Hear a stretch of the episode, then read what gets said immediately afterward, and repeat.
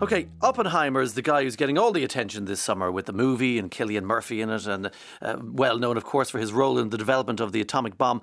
But blockbuster author Evan Thomas has produced an exciting new book, Road to Surrender Three Men and the Countdown to the End of World War II. And it's all about the lesser spotted characters behind the dropping of two atomic bombs in Japan in 1945. Evan Thomas joins us now from the United States. Good morning, sir.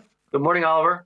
Um, it's an amazing subject. Where do you begin on, on something that a story of this scale and the results of which continue to reverberate? Well, it was almost inevitable that the United States was going to drop this, these bombs. We'd spent $2 billion building it. Uh, the Japanese didn't want to surrender. But that doesn't mean that the people who are making this decision didn't agonize over it. And the case in point that I write about, and it's a it's a dramatic tale, is uh, the Secretary of War Henry Stimson. He keeps a diary, and he in the in the spring of 1945 he realizes the time is coming when we're going to have to use this thing, and he writes in his diary. He calls it by its code name S1, but also refers to it as the awful, the terrible, the diabolical, a Frankenstein monster. He knows just how awful this thing is going to be. He didn't know quite how awful it is, actually. That's it's even worse than they think it's going to be. But the point is that there's a lot of agonizing on the American side. And I also get into the Japanese side on this, which in many ways is more important because people always wonder did we really have to drop these bombs? Did we really have to do it? Mm-hmm. And the answer, I believe, is yes, because the Japanese we're just not going to surrender. And I, I build my Japanese story around a, the Japanese foreign minister, a fellow named Togo, who's the only one who wants to surrender, the only one in the high command of the Japanese government.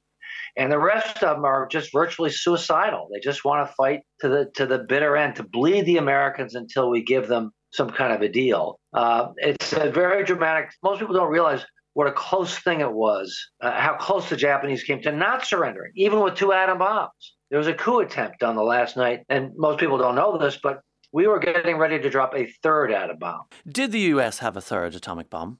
The U.S. had uh, was getting a third ready. It would have been ready by August 20th. Mm. Uh, so the the Japanese surrender on August 15th. They had about another five days before we would have dropped a third atom bomb on Tokyo. How close did that come to actually happening? Pretty close. Uh, President Truman told the British embassy on August 14th, he said, sadly, he said, uh, it looks like we're going to have to drop a third atom bomb on Tokyo. And they would have had the parts, uh, they would have had the bomb assembled by about August 20th. And uh, it, it, was it was the insight of the, the Japanese foreign minister, wasn't it, Shigenori Togo, who had to convince the Japanese to surrender, but he came pretty close to almost failing. Well, the Japanese were. It's hard to imagine because uh, they were defeated. You know, their their fleet was sunk and their cities had been burned. But the militarists who ran the government were determined to fight to the bloody, bloody end. They, their hope was to force the, the Americans to invade and have such a overwhelming bloodbath that we would throw in the towel and say, look, okay, we won't occupy you. You can keep your emperor. Uh, no war crime trials. That's another thing they wanted because they knew in a war crimes trial they were all going to get hung, as seven of them were. Uh, so they they wanted to force a, an American invasion, and that is, uh, you know, something we were getting ready to do, but didn't want to do because we knew the loss of life on the American side was going to be at the very minimum about 30,000 people in the first month versus, say, 12,000 in the bloody battle for Okinawa.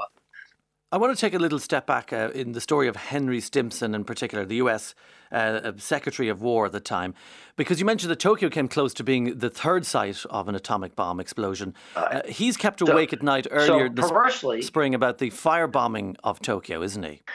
Stimson, uh, the United States is firebombing uh, Japanese cities, and the Secretary of War is not happy about this. We're doing it because nothing else works.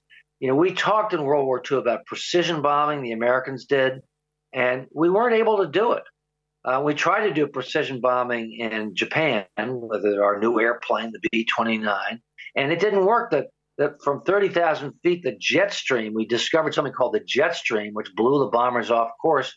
And so, as a result, instead of trying to hit precise targets, we just started burning cities down with napalm, with, with incendiary bombs. Same thing that the British and the Americans did in Dresden in February of 1945. It was a very effective way. It was horrible, but it was effective, and it was really the only thing that that that worked for sure. Uh, so that we were stuck burning cities, and and Stimson, Secretary Stimson, goes to Truman and he says he's he's upset. This is in June 1945. He's upset with with firebombing for two reasons. One, firebombing will remind people of the Germans. He doesn't want America to be compared with the Nazis. Yeah. Right? At making atrocities. But two, and here's the irony he says he's afraid if we burn down all the Japanese cities, there won't be one left to use as a backdrop for this new weapon. You know, it's a pretty dark irony. Yeah. And he and Stimson writes in his diary, he says that the president laughed. Now think about this for a second. That laugh was not some jolly ha ha ha laugh. That was the laugh of a bitter gallows humor, you know, a mirthless laugh by a president who didn't know what else to do. We were trying to end this war, and there was just no way to do it. Diplomacy wasn't going to work. The Japanese weren't going to go for that. And so we end up using this even worse bomb.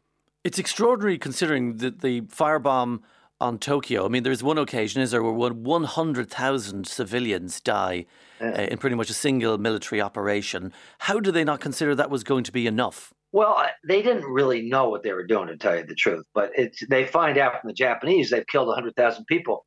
We know now that was more people than died in six hours in any battle in history. Mm-hmm.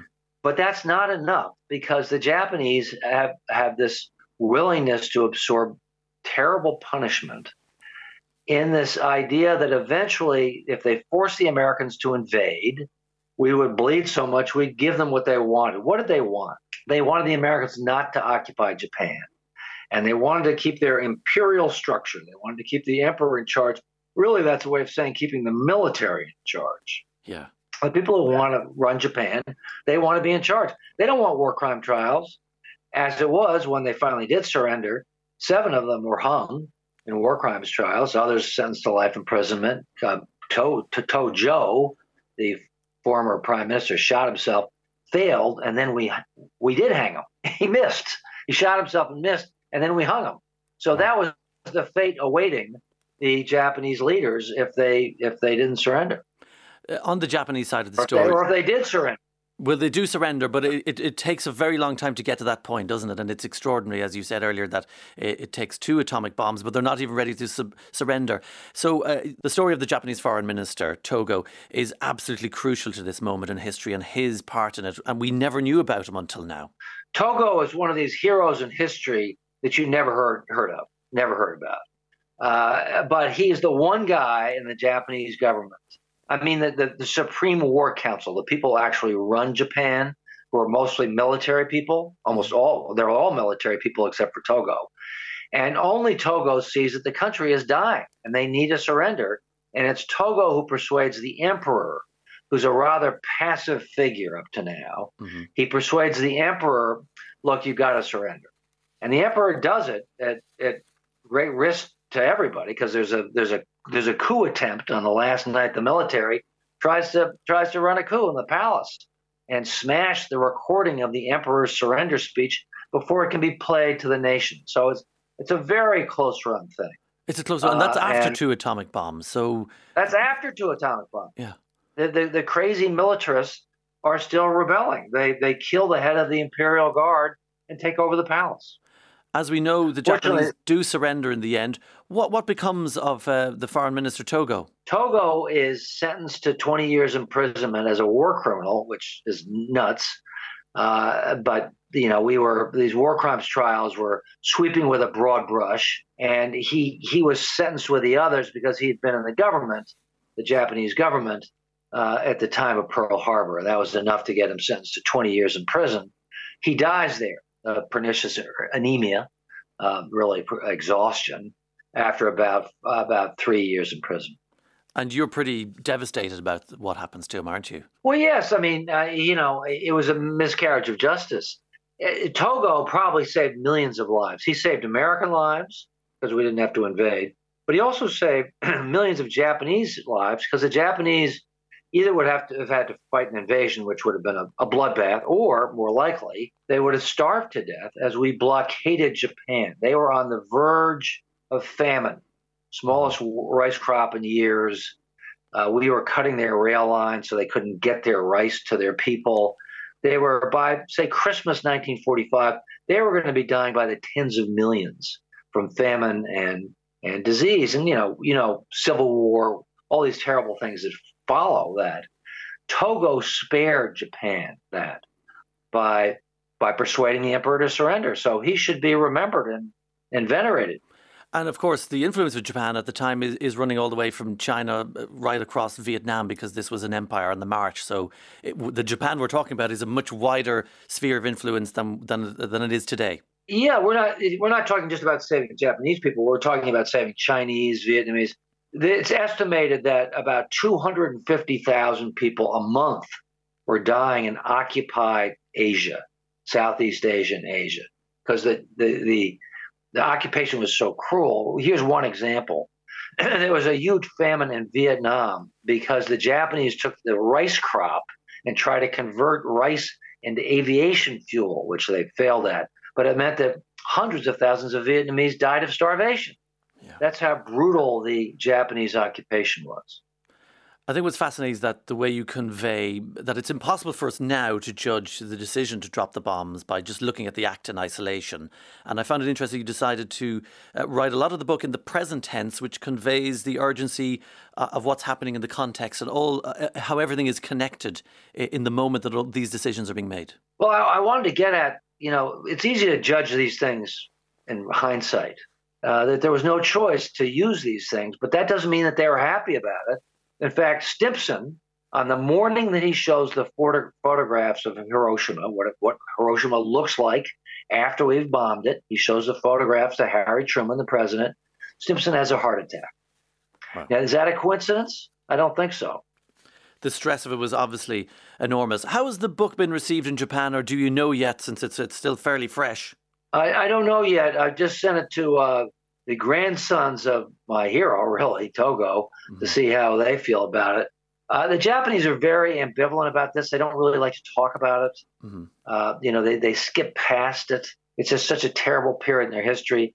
So that I, my guess is the book will be uh, greeted with silence in Japan. I, I, know that just from, I, I'm guessing at that just from having dealt with the Japanese. This is not a subject they like to return to. Is it a subject you think has been discussed sufficiently in the United States in terms of the, the moral ambiguity that exists there? On the one hand, saying we don't want to look like Hitler in terms of carrying out atrocities, but after lots of firebombing that kills hundreds of thousands of people, ultimately they drop the, the, the worst and most demonic weapon we've ever had in world history. I, I think most people in the United States, so the polls show that about two thirds of the people thought the bomb was justified, but th- about a third think it's not. In our universities, at our higher levels of education, people are generally against the atom bomb. The, the scholarship there has been, gee, we really didn't have to use that thing. The Japanese would have surrendered anyways. I, I, disagree with that scholarship. I don't think that. I think the most recent scholarship actually shows the opposite from Japanese diaries and so forth because as I say in the book, the Japanese just were not ready to surrender. So Americans have sort of a mixed view of this. I, I started this book with uncertainty. I, I, I wondered, did we really have to drop those bombs? And did we have to drop two of them? Was that, you know, really necessary? And it was only after I'd read a lot of Japanese records that I came to believe that actually, yes, we did. There really was no choice.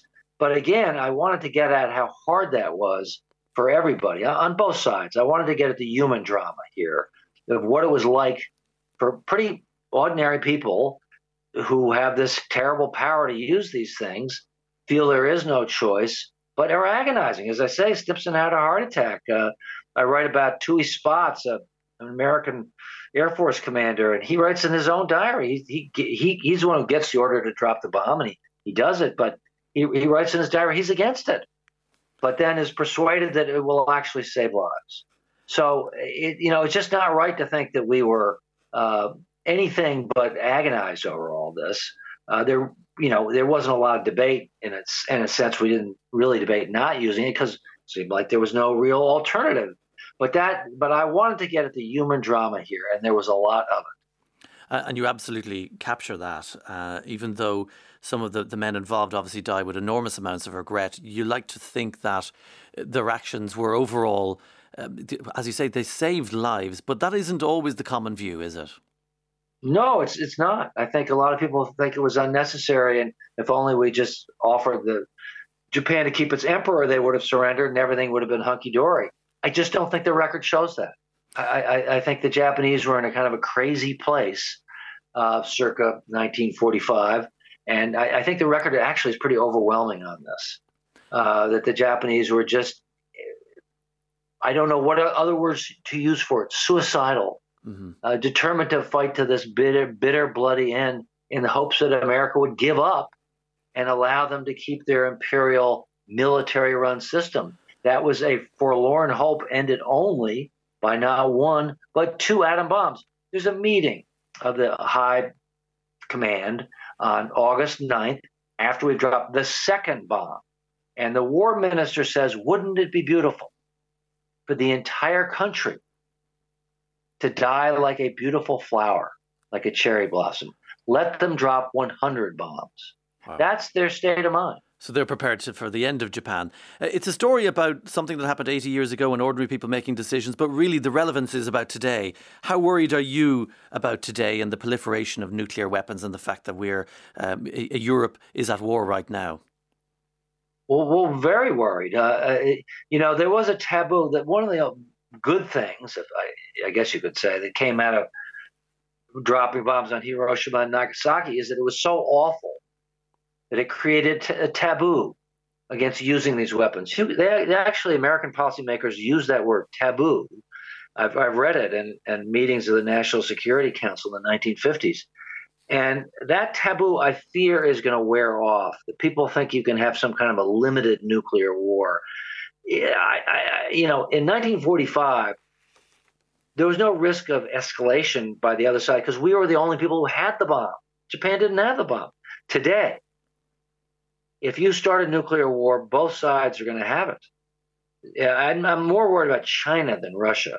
Really? That if we, in defending, if in defending Taiwan, we start attacking the Chinese mainland, I fear the Chinese will mm. use a tactical nuclear weapon against our fleet and we're off and running. And maybe you can have a limited nuclear war, but I don't want to find out.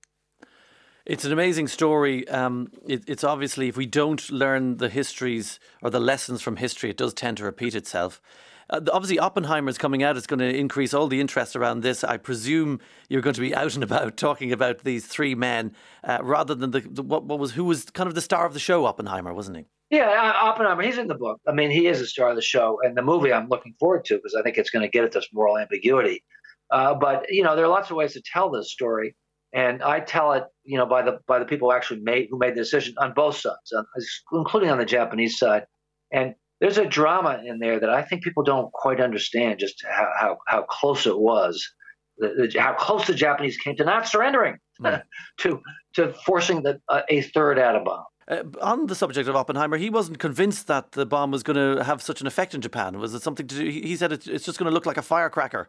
Yeah, you know, it's hard to know what he's really thinking.